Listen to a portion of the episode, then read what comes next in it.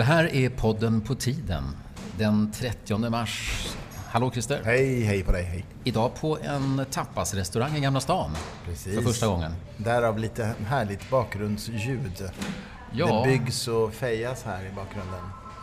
Och läggs in mattor och görs cappuccinos och lite sånt. Ja, Ja, och, vi, och vi säger begåvade saker här i förgrunden. Precis.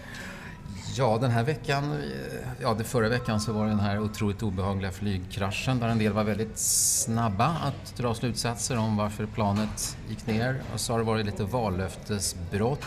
Jimmy Åkesson tillbaka.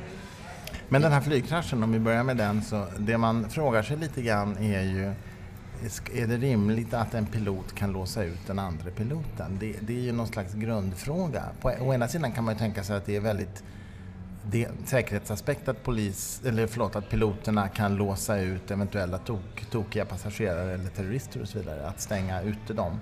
Men det borde ju finnas någon säkerhetsmekanism som inte gör det möjligt för en pilot att låsa ut en annan pilot. Ja, men alltså det här är ju ett- exempel på när ett, en säkerhetsåtgärd skapar ett nytt säkerhetshot. Och det är tydligen så att den här koden som finns ändå, den, är, den har en fördröjning så att man inte terroristiskt ska kunna hota någon och så vidare. Så att, nej, alltså, jag tror att eh, det här är väldigt svårt att, att, att åtgärda. Det är alltså själva illusionen om att man kan skapa säkerhet genom nya konstruktioner och rutiner. Ja, jag använder ordet illusion här. Ja. Men det, det konstiga är ju som sagt var att han kunde dölja sin, sina psykiska besvär och eh, tydligen självmordstankar. Han har gjort slut med flickvän dagen innan enligt tidningsuppgifter och mörkar att han var sjukskriven. Alltså, alltså, mycket kan tekniken förhindra den mänskliga faktorn. Nej, men det är ju egentligen samma grundproblem som med vissa typer av terrorism, nämligen att när en människa helt och hållet är beredd att offra sitt eget liv, då är det väldigt, väldigt svårt att skydda sig mot det. Så fort man har en människa som faktiskt värnar sitt eget liv, då blir det väldigt mycket enklare så att säga. Men du, jag har läst en del kommentarer för, eh, som handlar om, om, press och debatten efteråt som menar att om man, den här piloten hade haft, varit muslim så skulle vår debatt, tolkning av det som har hänt bli annorlunda. Det, jag förstår inte det riktigt, men har du funderat på det? Om vi är på något vis lite... Jag tror inte att det skulle blivit det, givet att den här då muslimska piloten eh, var självmordsbenägen så att säga, bara om du förstår vad jag menar. Eh, däremot så skulle personen ha yttrat att han eller hon gjorde det i, i religionens namn eller så vidare. Då blir det ju en helt annan fråga också. Ja, ja, men jag har samma... Så därför kan jag inte säga att skillnaden ligger inte i om han är muslim eller inte, utan i, i hans motiv. Ja, alltså, om, någon, om det kom fram från början tankar på att det fanns ett politiskt motiv då, oavsett vem, vem han var, ja, då skulle jag tycka att det var ju otroligt otäckt. Va? Så all, men, men påståendet då från vissa i debatten är att vi automatiskt är väldigt illvilliga om det är en arabisk person, om det finns en muslimsk koppling. Men att vi är väldigt välvilliga om det då är en, en, en vit västerländsk person ungefär. Nej, men vad som nog är sant om man ska gissa, det är ju att hade det varit en person som var känd för sitt muslimska engagemang eller engagemanget i islam så skulle nog det ha funnits med bland spekulationerna om orsaken. Alltså att det fanns en... Inte hos mig. Inte hos dig. Nej. Men det tror jag att skulle gjort i massmedia generellt. Det skulle funnits med i spekulationerna om det var ett islamistiskt terrordåd då. Men i det här fallet när det ganska snabbt kom fram saker och ting kring den här personen och hans privatliv, att man då, in, att man då så att säga var inne på det och inte liksom letade efter... Det, det, det, jag har svårt att, se att det så att säga vara en slags rasism bakom detta. Det, det har jag väldigt svårt Ja, men om man, om man vänder på det, om det hade varit en person som man visste var engagerad i en kristen fundamentalistisk domedagssekt Ja, då skulle jag intressera mig Då för det skulle man också snabbt. spekulera kring Ja. de motiven. Ja, och det är i någon mening likvärdigt med om man hade haft en, en, en muslimsk pilot med jihadistiska böjelser eller så att säga apokalyptiska muslimska Mm. idéer så skulle det nog vara samma sorts På det stora hela tycker jag att, att debatten och journalistiken har varit rimlig alltså, Mm. och, och anständig på det här. Men, och det tror jag till stora delar beror på att de hittade den här svarta lådan så pass tidigt. Mm. Hade de inte gjort det så då hade det varit öppet för mycket, mycket mer obehaglig ryktesspridning. Tack och lov för den svarta lådan som tydligen är orange. Jag funderar på, Mm. tänk om man skulle någon gång kalla den, den här lådan för den färg den har alltså. Men det Mm, går, det går inte för det är etablerat att det är fel. Ja, ja, och det tror jag inte har att göra med egentligen eh, färgen på lådan ens ursprungligen, utan den har att göra med den metaforiska, the black box. Den stängda, förslutna saken som innehåller sanningen liksom. Ja, nu gissar jag bara, men ja. sanningen. Den objektiva sanningen. Den objektiva sanningen. Ja, du har varit ute och bråkat nu i, i, på debatten själv dessutom om just detta med sanning och sanningsrelativism. Postmodernismen har du tagit heder och ära av. Några har tagit illa vid sig. Nu har du varit elak mot postmodernisterna.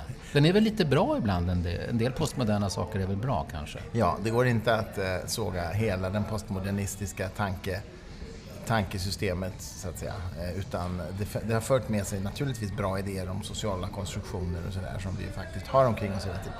Men det som, det som vi kritiserade på DN Debatt förra söndagen var ju eh, föreställningen om att, om att, så att säga, vetenskapligt tänkande är väsensskilt ifrån vardagstänkande och att man då som Moira von Wright, pedagogen, föreslår att man ska rensa bort en stor del av kunskapsinnehållet i fysiken i fysikundervisningen i skolan för att göra den mer tillgänglig för tjejer. Vilket ju, jag tycker är otroligt sexistiskt och kränkande för tjejer. Och nu är hon rektor för Södertörns högskola. Det, det är ditt favoritexempel va, på sanningsrelativistiskt... Ja, fast i vår eh, slutreplik så visar vi ju ytterligare en rapport från Skolverket från 2012 där man hänvisar till sån här konstruktivistisk teori och Foucault filosofen Foucault. Var det också Södertörn då alltså? Eller? Nej, det här var en äh, rapport från skolan. Det har ingenting med Södertörn Så Skolverket kan också liksom ingå ja, i det här gänget? Som... Absolut. Det här är en, hela den, alltså, den pedagogiska, jag ska akta mig för att generalisera, jag ska inte säga hela, men den pedagogiska kulturen i Sverige har en hel del inslag av sån här sanningsrelativism. Och det här var en rapport som Skolverket har på sin hemsida. Jag, jag, har inte i huvudet exakt vem som har skrivit den, men i alla fall så säger man att kunskap är någonting vi skapar tillsammans och en, en, en kunskap är vad vi kommer överens om. Ja. Och det är ju liksom, då osäkrar jag min revolver när jag hör det. Därför att det är nämligen så att alla har rätt till sin egen åsikt, men alla har inte rätt till sina egna fakta. Mm. Ja, och det, I många år så har den här lilla lustigheten funnits, vad som är sant och inte, det får man väl förhandla om.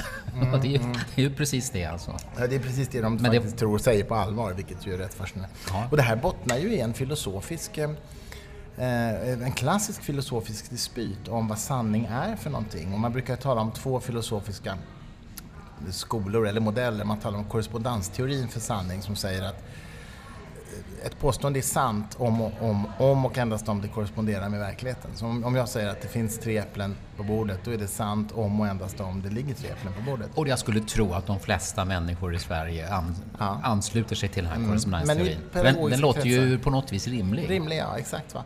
Men i, i, i vissa pedagogiska kretsar då, vissa postmoderna kretsar, så säger man istället koherensteorin för sanning, det vill säga att ett påstående är sant om vi kommer överens om att det är sant och om det inte hamnar i konflikt med övriga saker som vi har kommit överens om är sanna. Det måste vara koherent med systemet. Det var ju det jag sa alltså. Får, om man har förhandlar ja. och kommer överens så då är det... Ja, ja. ja, men den är ju... Ja, ja. Men du... Ja. Men, men, men det, är alltså, det, det, är ju så här och det, det klargör vi också i vår slutreplik att väldigt Alltså man kan inte enkom hålla de här postmoderna filosoferna ansvariga för det här därför att i, i, i många fall så är de misstolkade och och missförstådda. Det är någon slags populistiska tolkningar av de här filosoferna. Så Foucault var inte lika enfaldig själv med andra ord? Nej, nej, nej. Och Foucault har bidragit med väldigt mycket viktiga insikter. Och, och du har Lacan och Derrida och Bruno Latour. Och liksom.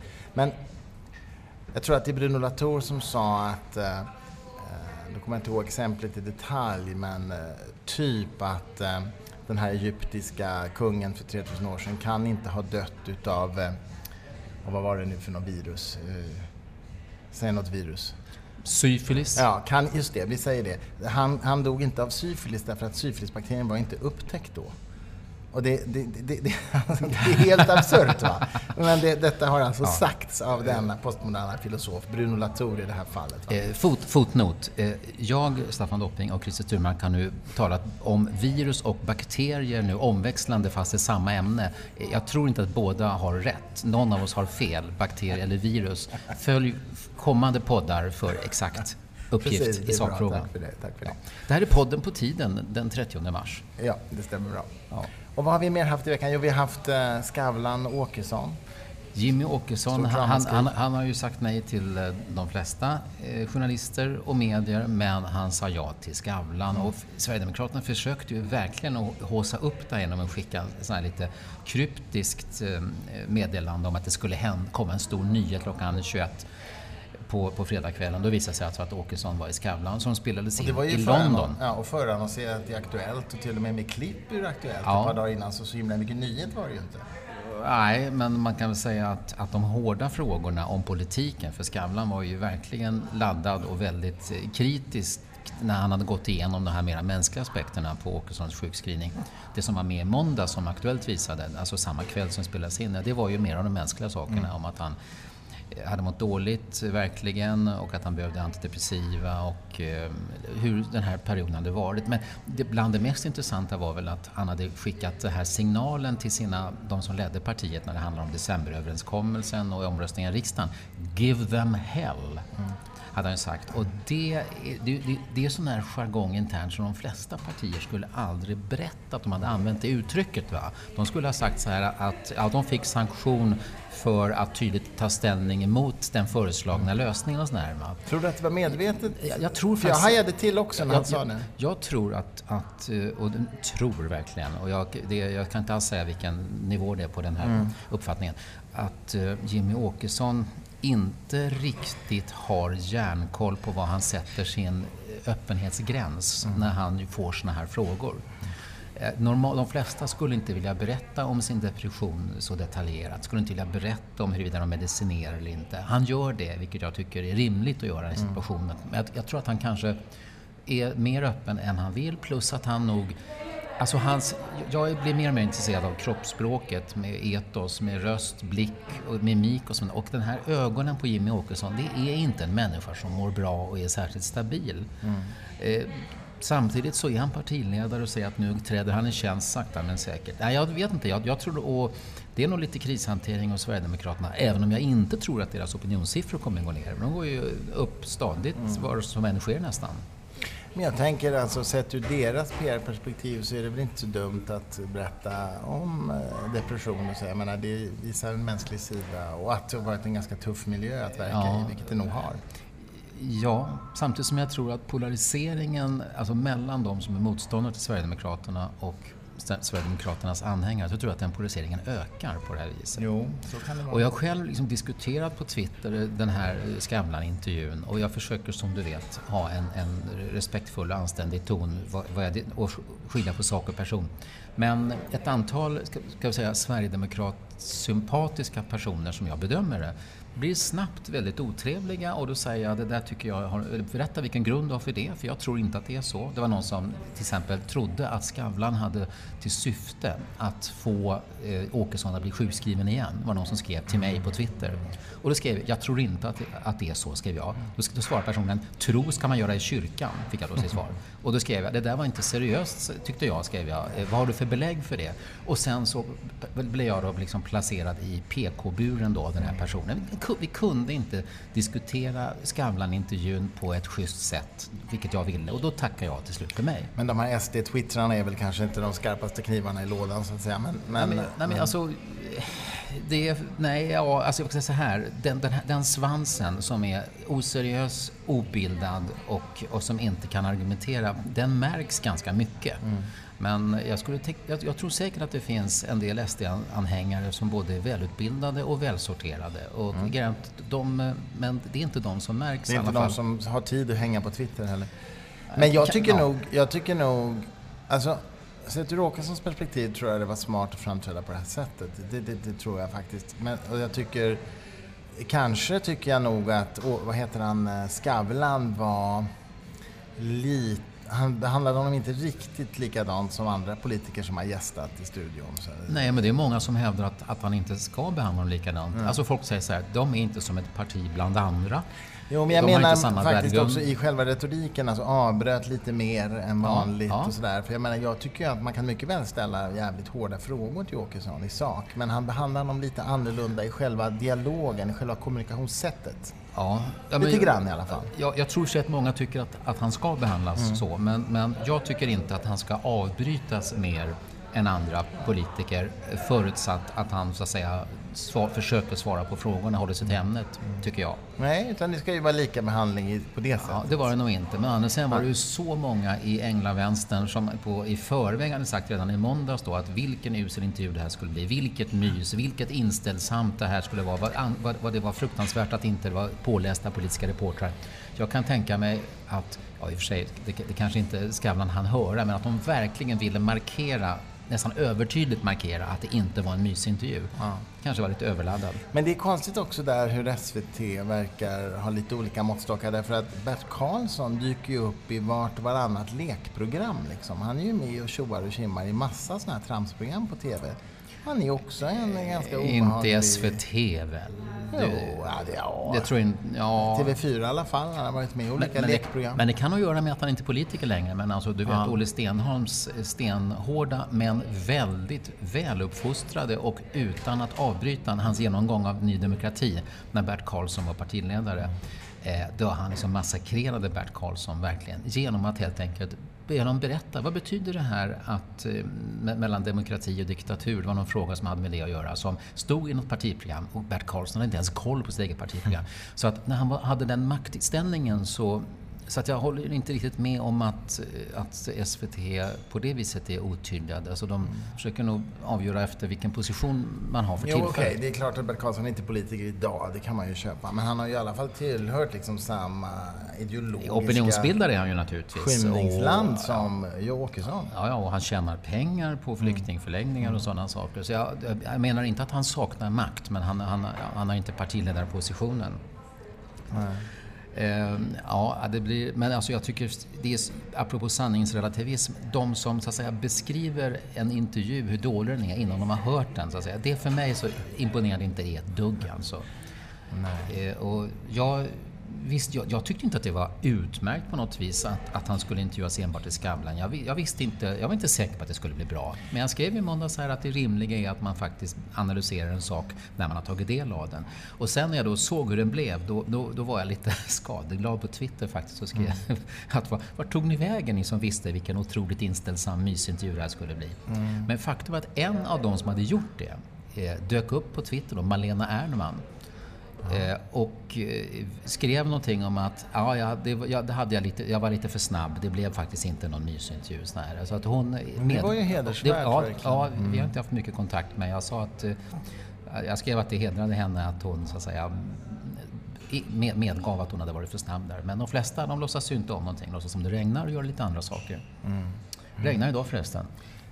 Stockholm idag. är så med? trist när det regnar på det här mm. viset. Verkligen. Men det är mindre än 100 dagar till Almedalsveckan. du längtar redan till Almedalen. Vad är ja. de stora grejerna i den här sommaren i Almedalen då? Det är ju inte ett valår. Vad blir grejen? Det, det, liksom? ja, alltså, dels kan jag tänka mig decemberöverenskommelsen. Sen tror jag säkerhetsläget i världen mm. med Ryssland och eh, terrorismen och Islamiska staten. Precis. Vi har ju nu på, förlag, på mitt förlag bjuder vi hit Loretta Napoleoni som är en terroristexpert, internationell mm. sådan, som håller ett föredrag eh, 13 april i Stockholm om just Islamiska staten som hon har skrivit mm. en bok om hur de är organiserade och finansierade. Så här. Spännande faktiskt, riktigt, mm. riktigt spännande.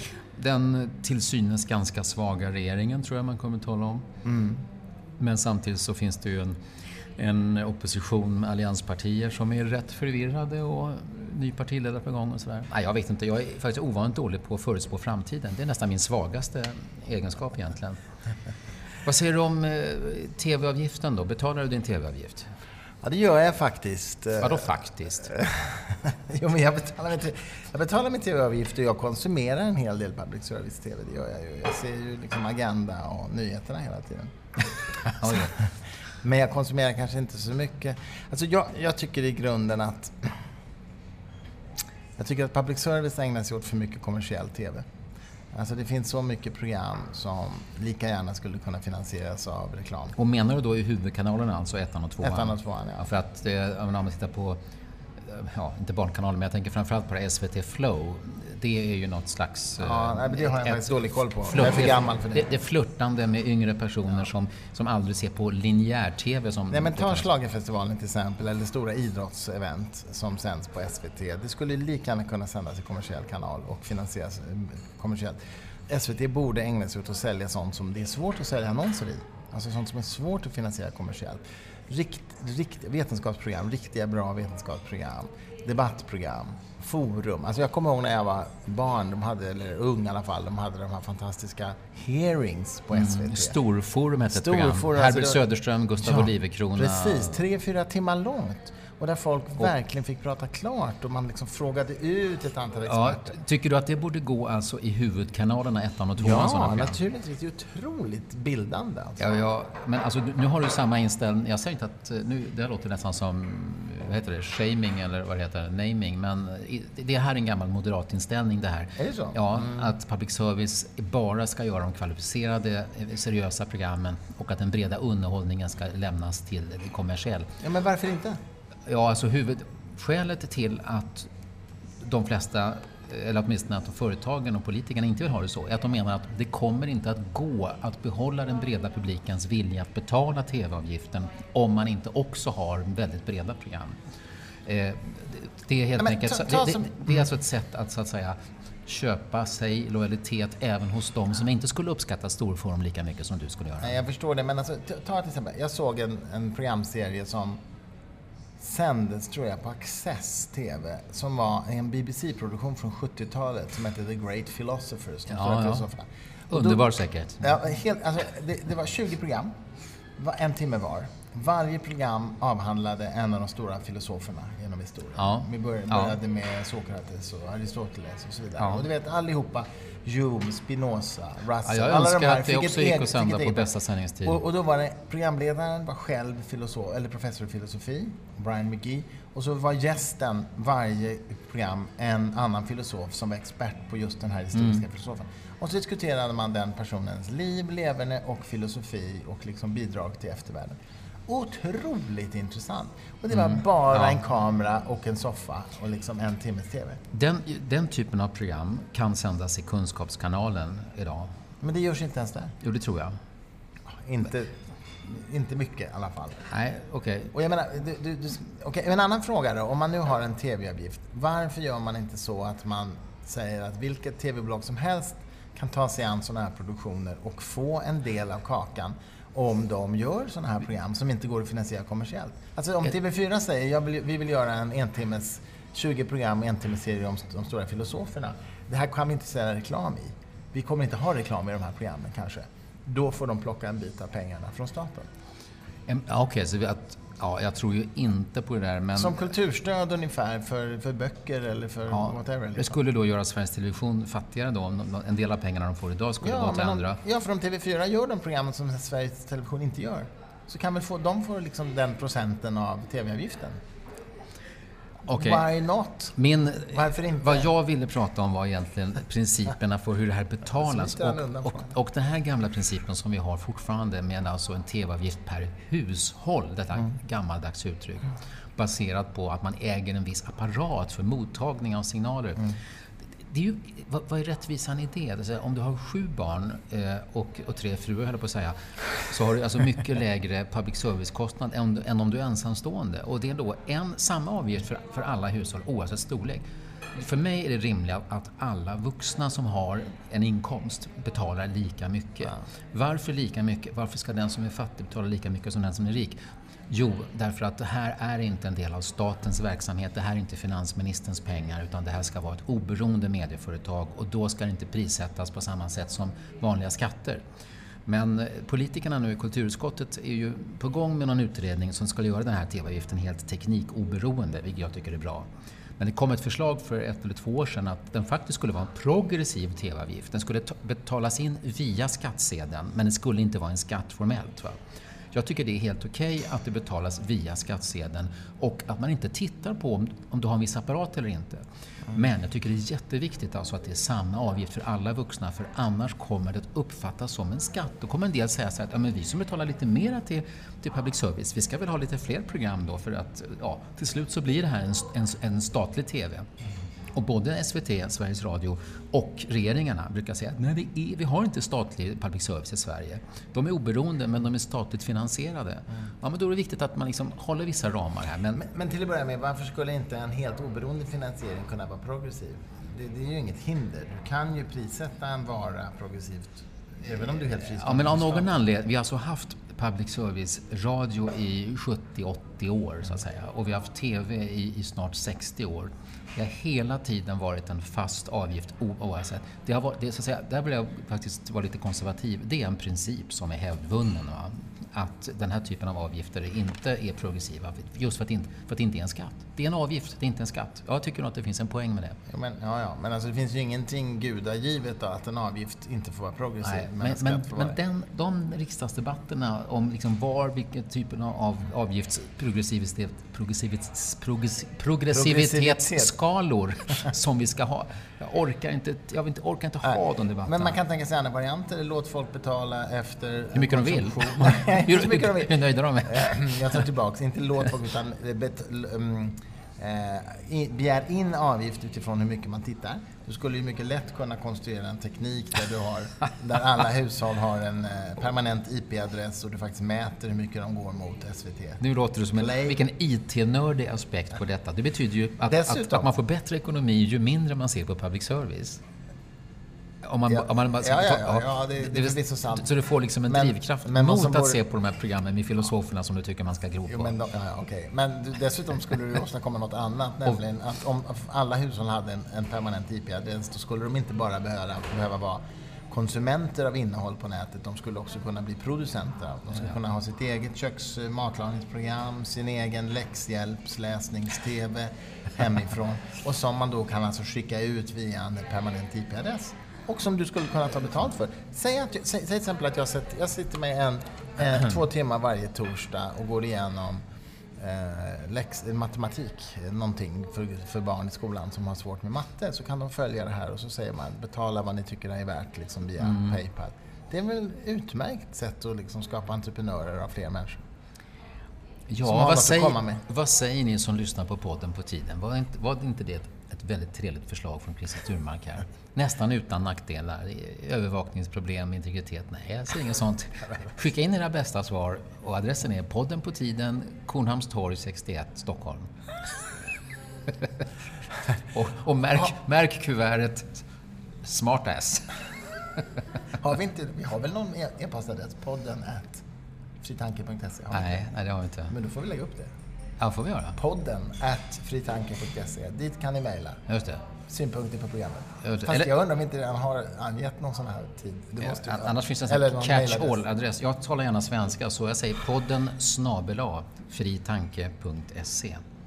Dit kan ni skicka era synpunkter. Ja, så säger vi. Ja. Så säger vi. Ha, annars då? Jo, det är bra. Det är bra. Jag tänkte eh, fira lite påsk här, vilket eh, ju eh, det ska du. Ja. Jag ska fira påsken genom att göra lite radioprogram faktiskt. Inte poddradio utan public service-radio. Det ska jag också göra. Ska du? Berätta. Ja, du börjar. Nej, jag ska tävla lite grann i radiokunskap. Tävla? Men, ja, jag. jag ska men... bara berätta hur det är.